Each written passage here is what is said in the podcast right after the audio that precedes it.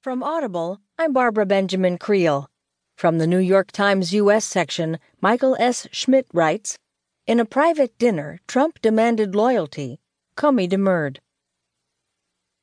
Only seven days after Donald Trump was sworn in as president, James Comey has told associates, the FBI director was summoned to the White House for a one on one dinner with the new commander in chief. The conversation that night in January, Comey now believes was a